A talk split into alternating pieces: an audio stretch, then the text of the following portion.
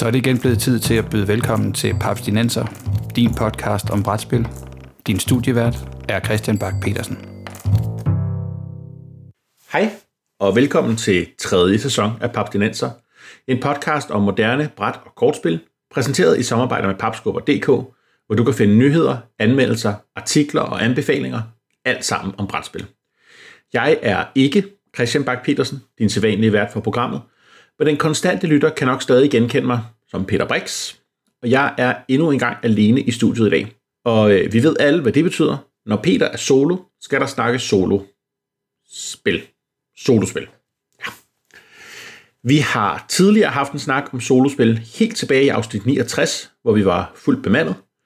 Og øh, tilbage i afsnit et hundrede og enogtredive var jeg helt alene på banen og snakkede solospil. Dengang snakkede jeg udelukkende om de spil, som er designet til én spiller, og kun én spiller, ikke noget andet.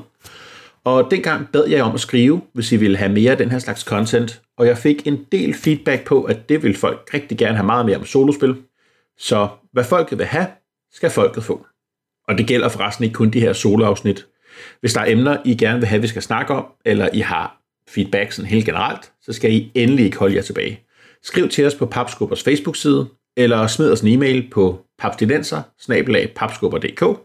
Vi elsker forslag, og vi elsker feedback. Så jo mere af den slags, I kan kaste efter os, jo bedre.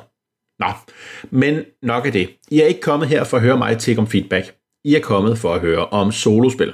Så, som sagt, sidst gik snakken jo på spil, som er designet specifikt til én spiller. I dag vender vi bøtten et hundrede og firs grader. Vi skal nemlig snakke om spil, som er designet udelukkende som multiplayer-spil, helt og holdent uden indbyggede regler for solospil. Men den slags stopper jo ikke nørder, som savner modspil. Så der er masser af spil, hvor enten nogle entusiastiske fans på nettet har lavet deres egne regler, eller der endda efterfølgende er lavet officielle soloregler til spil. Med andre ord, vi snakker altså om multiplayer-spil, men ikke spil som Scythe eller Terraforming Mars, der har soloregler indbygget. Spil, hvor de kommer til senere. Og ja, bare rolig, der er links til alle reglerne i episodebeskrivelsen. Vi starter med det spil, som gav mig ideen til den her episode af podcasten. Nemlig en fanvariant til et spil, som jeg tror rigtig mange af os allerede har. Carcassonne. Tilbage i to tusind og otte, det er mange år siden, der skrev brætspilsdesigneren John Fiore, tror jeg det skal udtales. Det er ham, som har lavet Untold og Prisma Arena. Han skrev nemlig reglerne til en solovariant af Carcassonne, som af fans har fået navnet Carc Island.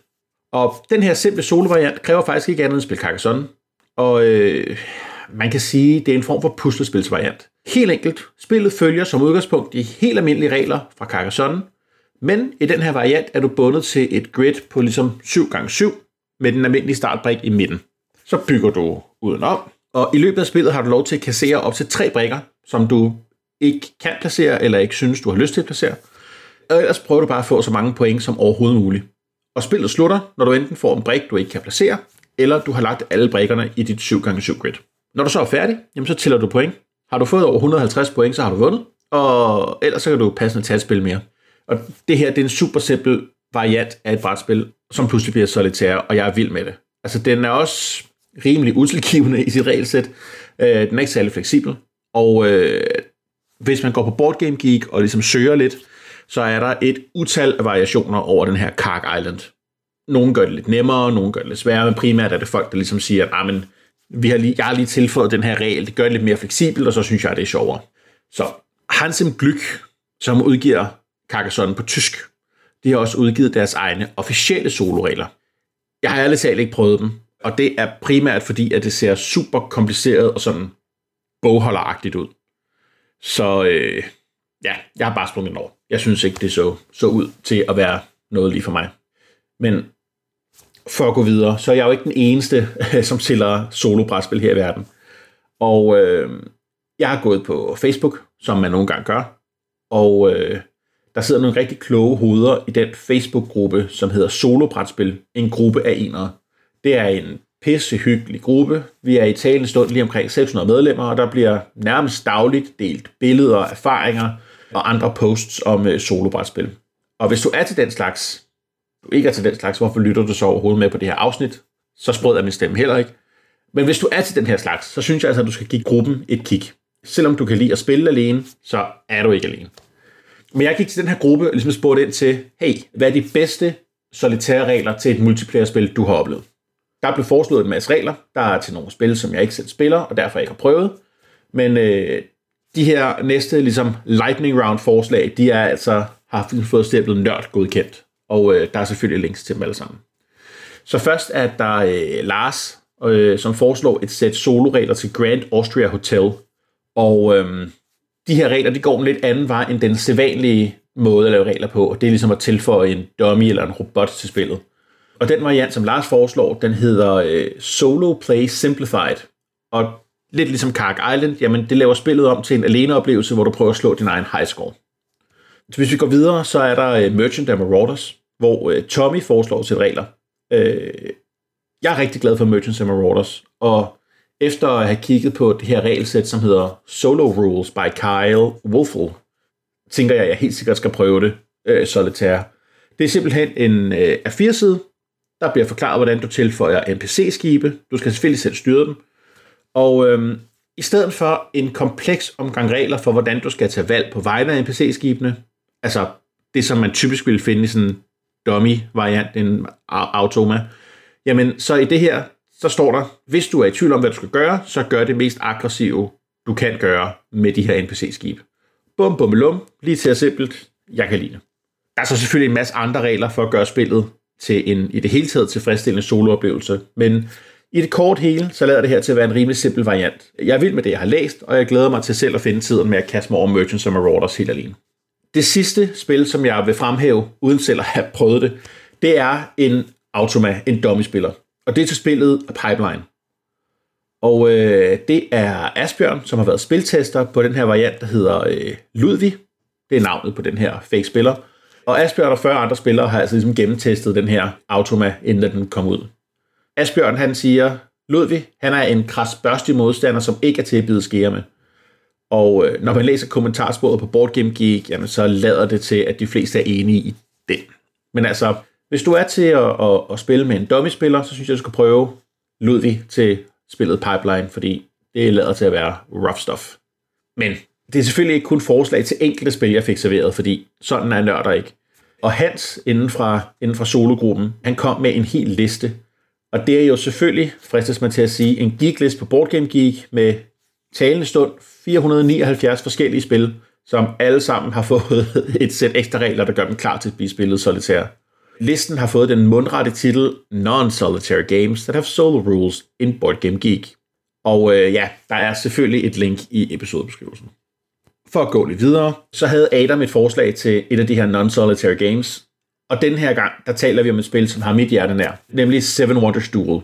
Jeg er ikke særlig glad for Seven Wonders, men Duel-udgaven, det synes jeg ærligt talt er et skønt spil. Solo-varianten, den er ligesom dukket op på internettet under hele den her øh, covid nitten-fadese, som en del af det her Asmodee Print and Play hjemmeside hejs.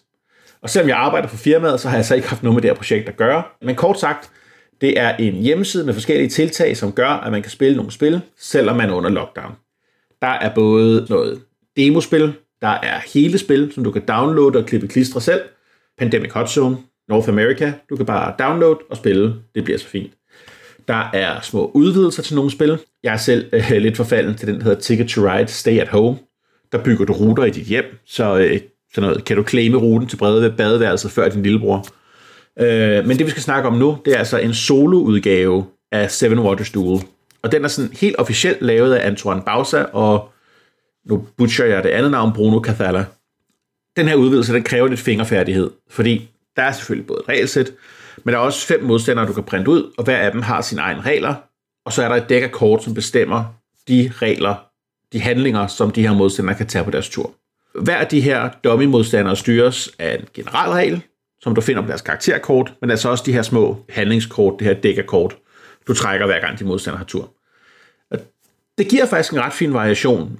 Kleopatras regler gør hende meget anderledes end noget mere militaristiske Caesar, men øhm, hvis du spiller flere spil mod den samme modstander, jamen så er der ikke kun deres egen regler, der er også reglerne for dækket, som ligesom vælger, hvad vil din modstander gøre i den her tur.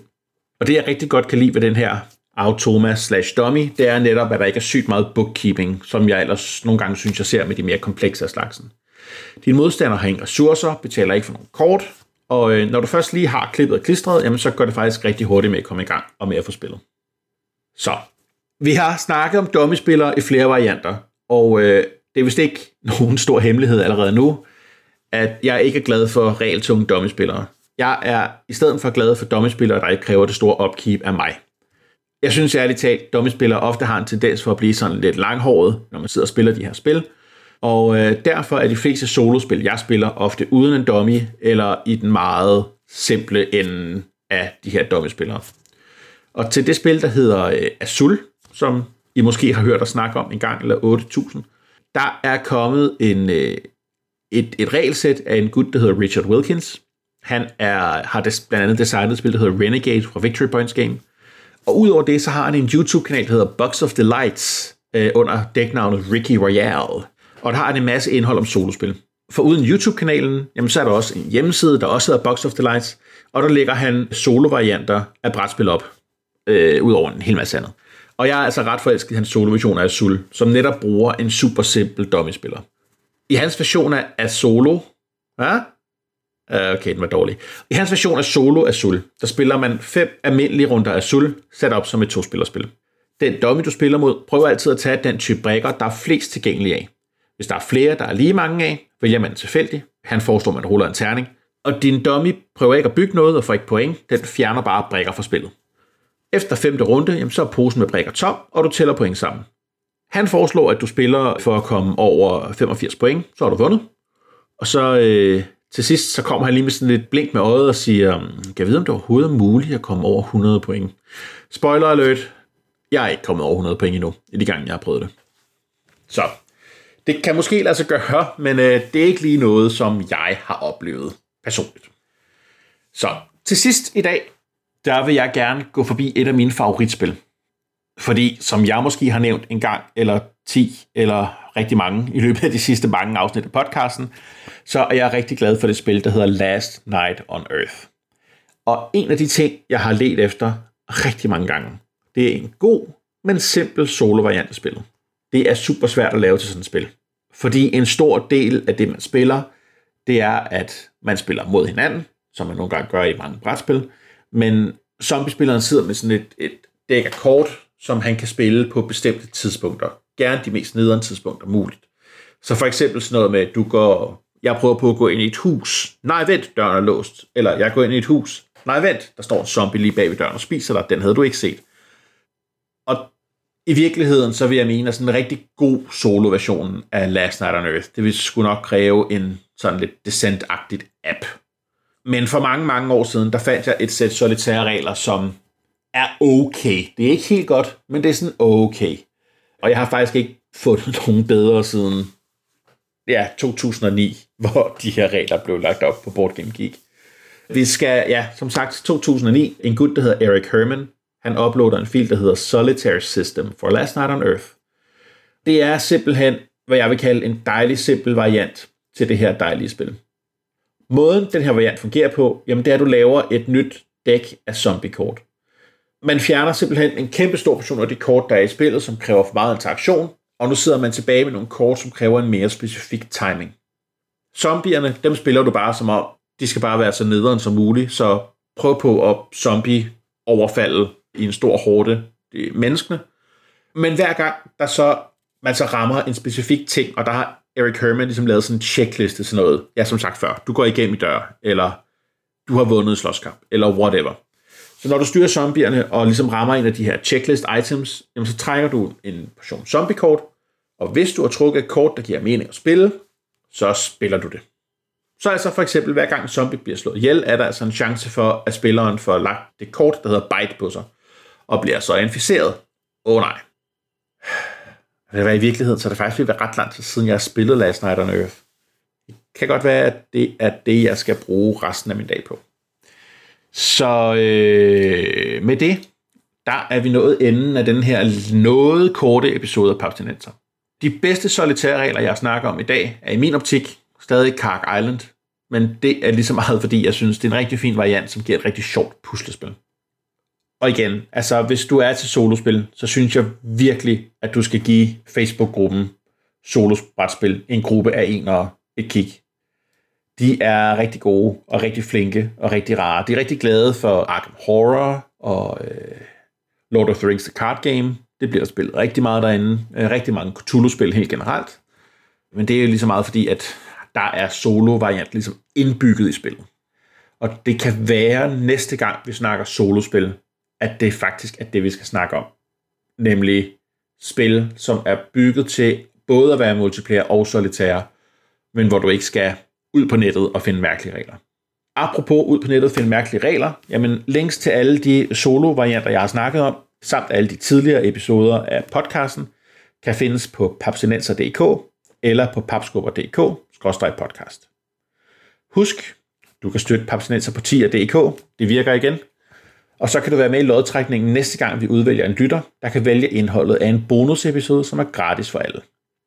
Hver en krone fra tier bliver brugt til hosting, bedre optageudstyr og generelt promotion af brætspil som hobby. Du kan finde Papstinenser på iTunes, Spotify, Podimo eller hvor du ellers henter dine podcasts.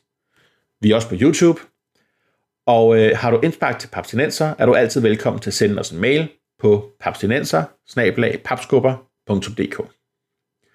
Papstinenser bliver produceret af Bo Jørgensen, Christian Bækman og Mike Ditlevsen. Normalt har vi i studiet også Christian Bak Petersen og Morten Greis, men i dag har det kun været mig. Mit navn er Peter Brix, og på vegne af Papstinenser minder jeg alle om, at der er ikke nogen skam i at spille solo.